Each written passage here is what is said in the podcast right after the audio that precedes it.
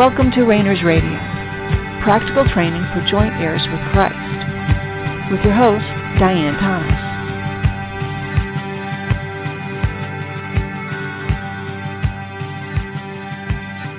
Good evening, and welcome to Rainers Radio. This is Diane Thomas, your host. As usual, let's just relax and just remember that God is right there. You don't need to do anything to get his attention or be anything or change anything to be loved and accepted by him. If you've been born again, if you've been re-spirited, your spirit is one with him right now. So you can let yourself experience what he's doing in your life knowing that you are fully accepted in him, unconditionally loved. He is committed to finish what he started in you. And what he started in you is not in your spirit. Your spirit's done. Your spirit's in him completely one with him. Our problem is with our soul and to a lesser degree or to a different degree with our body. Again, your soul is your mind, will, and emotions. And you have come into this world with the soul God wants you to have. It's a gift. He gave you specifically the soul he wanted you to have. So when we look at the different aspects of our soul, we often are critical about the way God made us. We are often wanting to change the very things that God gave us as strengths and weaknesses, thinking that our approval from God, our love from him, will is dependent on us fixing our own soul. But we are in a process. We are in the process of our soul being healed, those wounds being healed, the lies being overwhelmed with truth. That's God's job. Our job is learning to live as a spirit being that has a soul that lives in a body. Again, you know, we're walking around in a physical body. We don't think, okay, when we die, then we'll learn how to walk. When we die and get go to heaven to be with God, whatever that means to you, then I'll, I will learn to feed myself. Or then I'll learn how to get a job. Then I'll learn how to have relationships. Then I'll you know, grow up. Those are all parts of our physical being that we have accepted as a responsibility of being on this earth for our natural being. You know, we breathe, we we think, we see, we speak. Those are all things that come naturally part of our existence. Likewise, our soul has certain interactions with the supernatural realm that so often we say it's either going to come when we die, then our soul will be complete and healed and, and perfected and reunited with God, or that happens for special people. That we, we have to talk God into or that we have done something to qualify for a special anointing, a special gift, a special power that's in our soul. Again, there's a difference between the spiritual and the supernatural, but our soul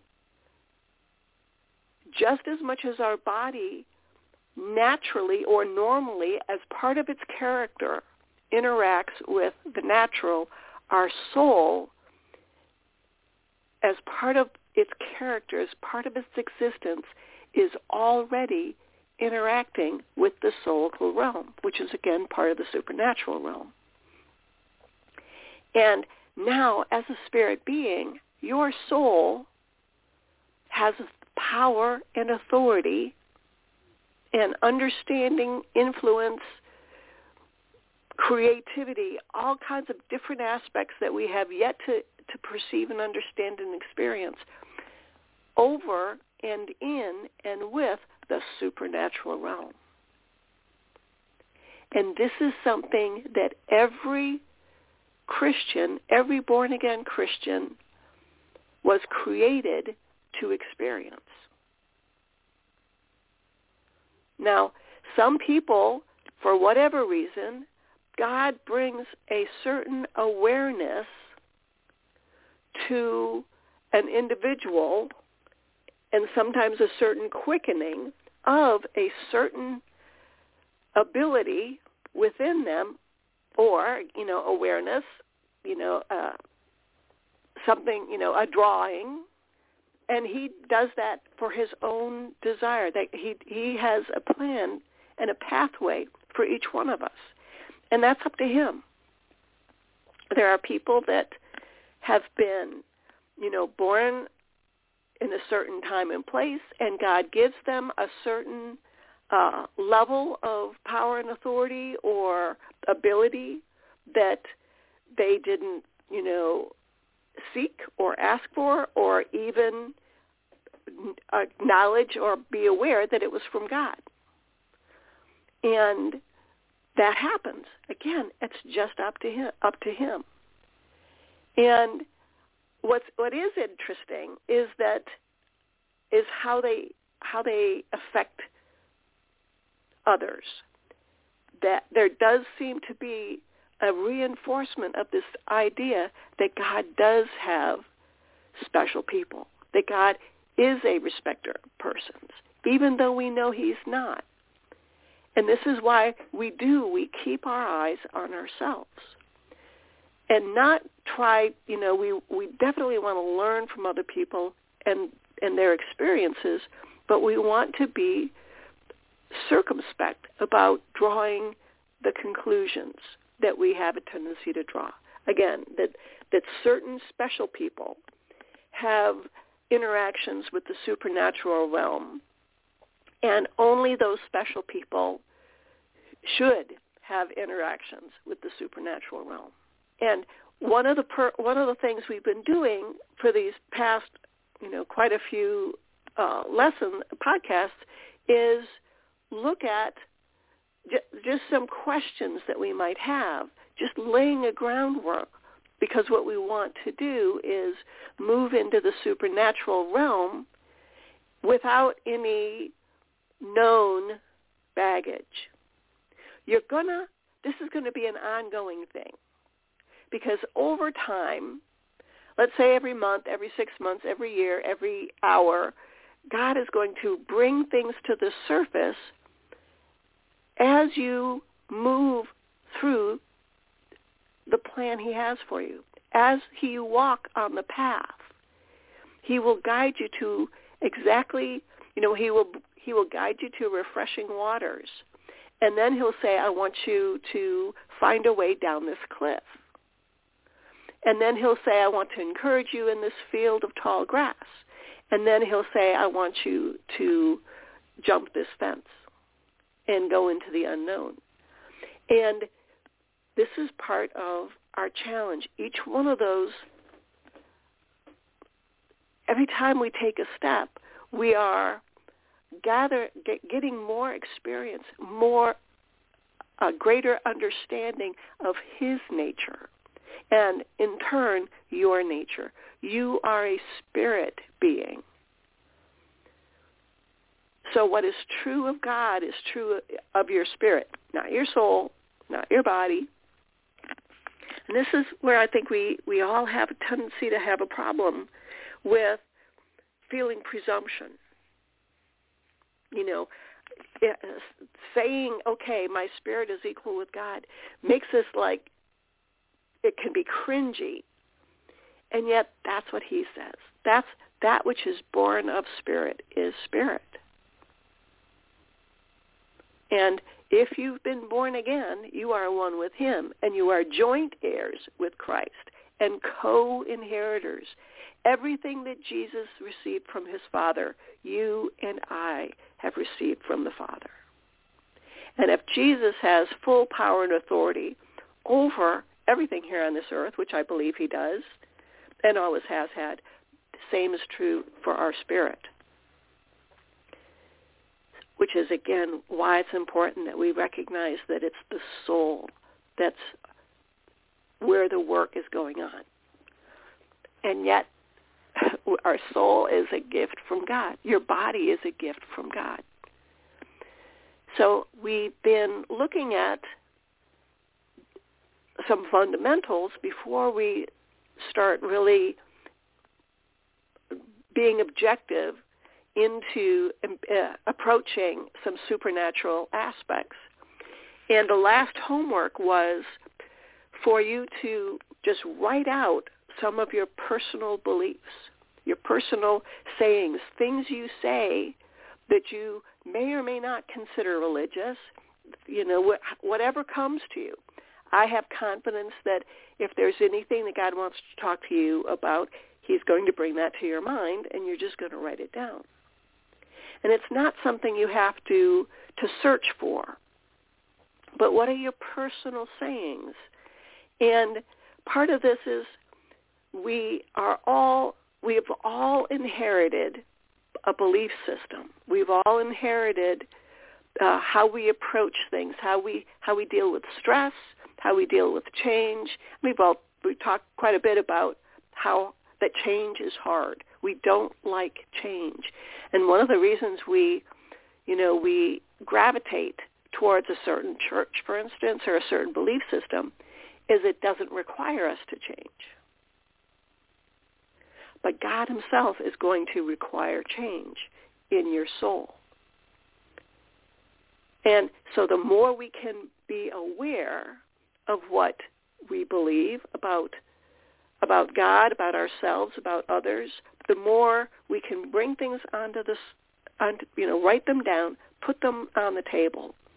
It's not that we're going to get those things resolved or get greater understanding, but by bringing them out on the light, into the light, if they are an issue that God wants to deal with you about before we move forward, it makes it something that when you get into a situation it's it's on the tip of your tongue. This is what he was talking about.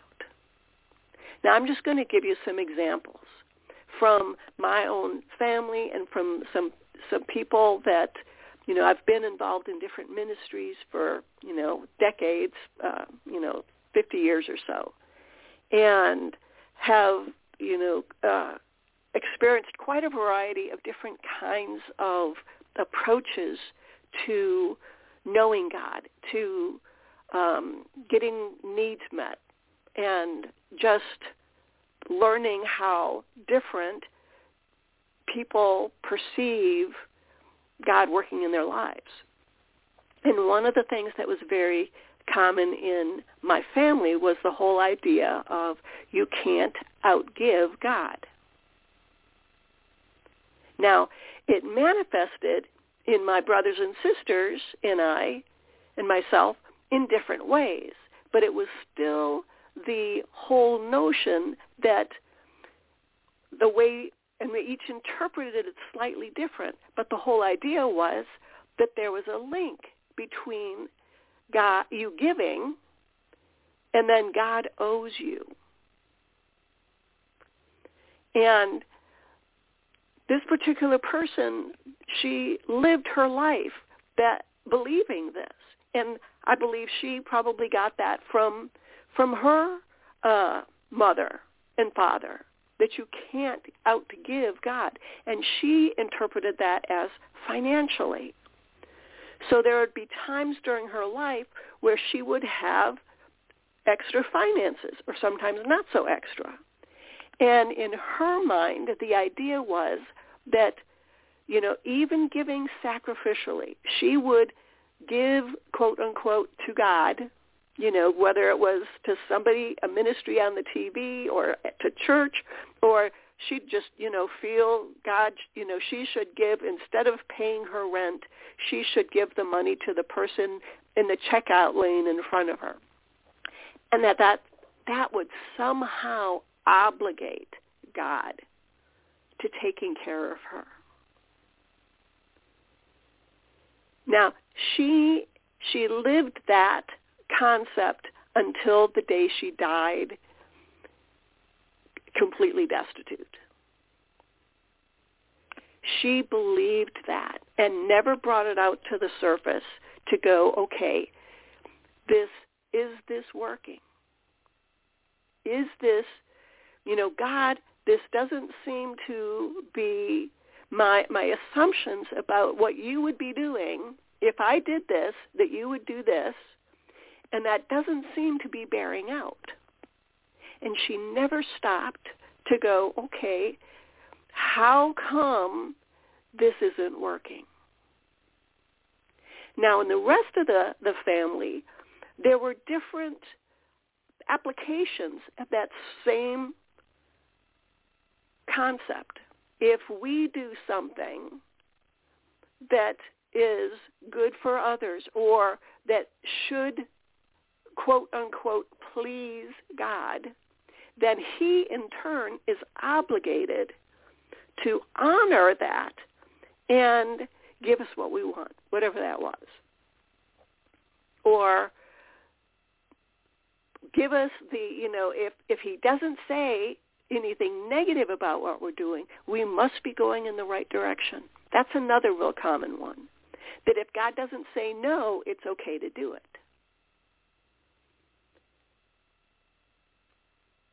And these are these again are just examples. If they apply to you, great. This is this is the whole. This is uh, these are just examples of what we're looking for.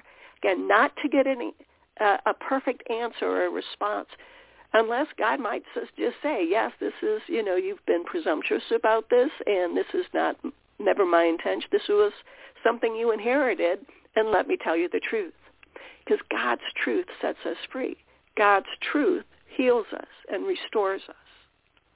And it changes us. It literally changes us. When he speaks truth to a lie, we no longer even think about the lie. It heals us. His words, his truth, brings life, brings that spirit life into our soul. Another another saying that we that I hear a lot is the whole concept that God will never put you in a position you can't handle. He'll never put you in a position where you're carrying so much of a burden that you can't carry it. And that's just not true. The the verse that people use for that is about temptation. He'll never put you in a place of temptation that you can't run away from. And that's what you do with temptation is you run from it. You overcome it. You don't give in to it. But it's been twisted. That God will never put you in a position you can't handle. And I guarantee you he will. Because if you could handle every position, you wouldn't need him. You wouldn't need God if he never put you in a position where you would need him. That's pretty much why we're here, is because we need him. And so he will all, he will often put us in a position that we on our own can't handle. Likewise, there's very you know very often we each one of us has let's just say a bad habit that we have found a way to justify because God loves us you know, he's going to wink and, and nod and just, you know, not, he's not going to put his finger on that. And sometimes we can be very creative on why we think that. And again, this is very often dependent on our personal family history, our church religious history, our own temperament. But we can be on our soul can be very creative in coming up with a way to hide behind what we think God would say about a particular situation. So let's say you're, you know, um, you're you have a bad behavior. It's drinking and driving, and yet you maybe you're the pastor of the church and you've never gotten caught. You might think, well, God is so happy with the way I'm being a pastor at this church. He always gets me home safely. He always, you know, I never get stopped by the police. So it's safe for me to continue to drink and drive.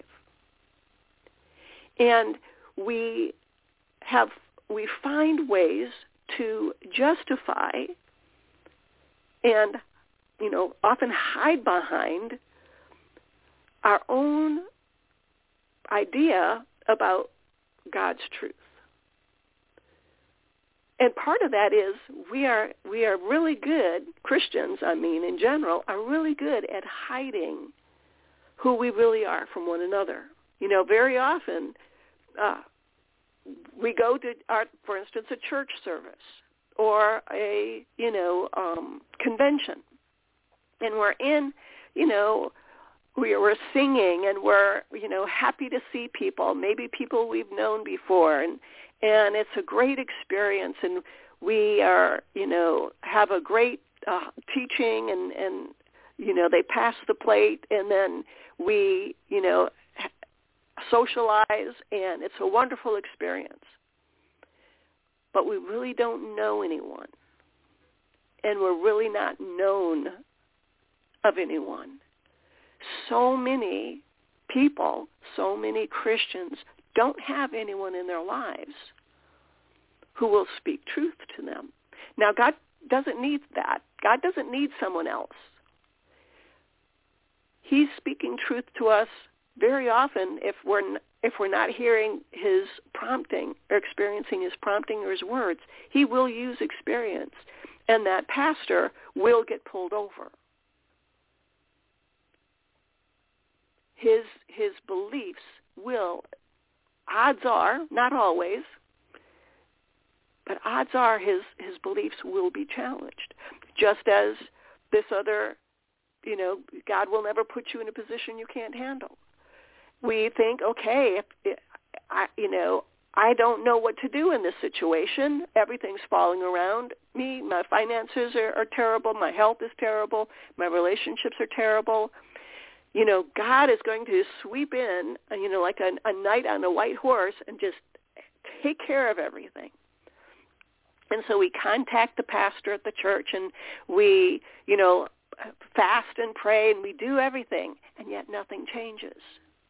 And so we draw conclusions based on the idea that our own doctrine that God will never put you in a position that you can't handle. You will never get that you aren't strong enough. However you want to, you know, there's there's variations on that. But what happens is as we do that, God is, is knocking. He is saying, this is not true. Let me speak truth to you. And, and as, again, when he speaks truth, the lies just disappear. Now, as that happens, our behavior has to change. And again, this is this is the problem with our soul. Is our soul doesn't want to change. Your soul has developed, you know, a mirror image, a crutch. Uh, your your soul has created this, you know, the this scriptural term for it is sarx, is flesh, but it's armor. It's protective. It protects you, fills the spaces that spirit was originally meant to fill. So before you became a Christian, you had no choice but to get your needs met any way you could. But you're not there anymore. Now your spirit is there and available and ready to meet your needs. If if that's not something that you understand because you're holding so tightly to these lies, God will, you know, he's persistent, he's patient, he has this all worked out. This is important to him. We think, okay, God wants us to be doing this for him, you know, being a Christian and, and being the light to the world and, you know, the salt and light and changing, you know, everything that we come in contact with. And he's just like, no, I'm focusing on this one area that you won't let me speak truth to. And so he starts pushing and drawing and bringing us into a greater realization of who he is by not letting us get away with the lies. And again, I've been uh, in a variety of different ministry situations, and it's always surprised me the variety of belief system beliefs within ministers, within pastors. I'd, I'd be involved in like you know pastors meetings, you know, uh, citywide um, leaders. And one of the things that struck me early on was there was a, a certain pastor that had been pastoring for 30 some years. And during one of these these leadership meetings, he actually had a an encounter with God. He had a salvation experience. And yet he'd been a pastor at a large growing church for 35 years. And now that he had that experience, other his other beliefs had to change. He'd been doing it. He'd been doing what he thought God wanted him to do. And when he learned, no, God does what he wants to do. And sometimes we get to join in. Sometimes he lets us participate. And that's, you know, that's our pleasure. That's, you know, that's our fun, that we get to be a part of what God is doing. It's not that he's not going to do it without us doing anything, but we get to be yoked with him while he does his work. He doesn't need us. He wants us. He loves us. But his purpose is you. And we can trust him that he knows what needs to be dealt with next. You know, how often do we go, okay, these are the five things, God, that I want you to fix about me? Or fix about my spouse or family or boss or neighbor? And he says, no, I'm, you know, you're going to stay by that neighbor until what that neighbor does no longer bothers you. Now, I've had that specific experience. And it, you know, it took a while, but yeah, it, doesn't bother me anymore. Because God changed me. And he used that. And it was just a little annoyance that my neighbor does. And but he used that to reinforce to to show me that he changes me without me lifting a finger. Now, what I then do is I go, okay, so God does his thing. What is my job? What is my participation?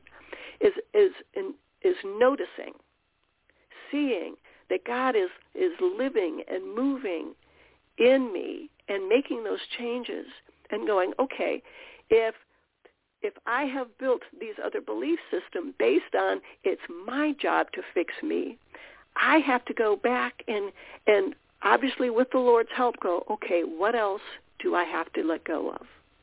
And that's what that starts it's the dominoes. It's the Jenga game where you pull out one and the whole thing collapses. This is where we go, this is our purpose in life.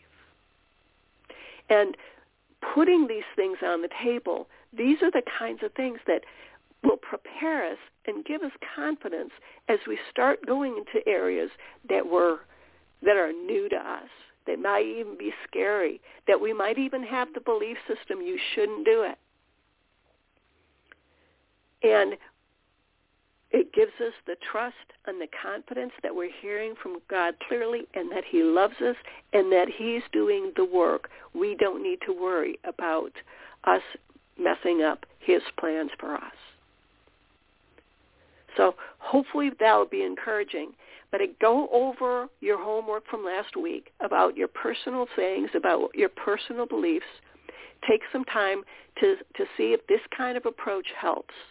And we will be moving forward, you know, a little bit uh, by a little bit and starting to really look at how to integrate uh, our own experiences, experiencing of the supernatural realm. So feel free to drop me a line at diane at the. We're also on Facebook. But you can go to the website, therainersclub.org. There's a contact form. Feel free to drop me a line through there as well. Otherwise, we'll be getting back together again the same time next week. Until then, thanks for tuning in. This has been Diane Thomas of Rainers Radio. Have a great night.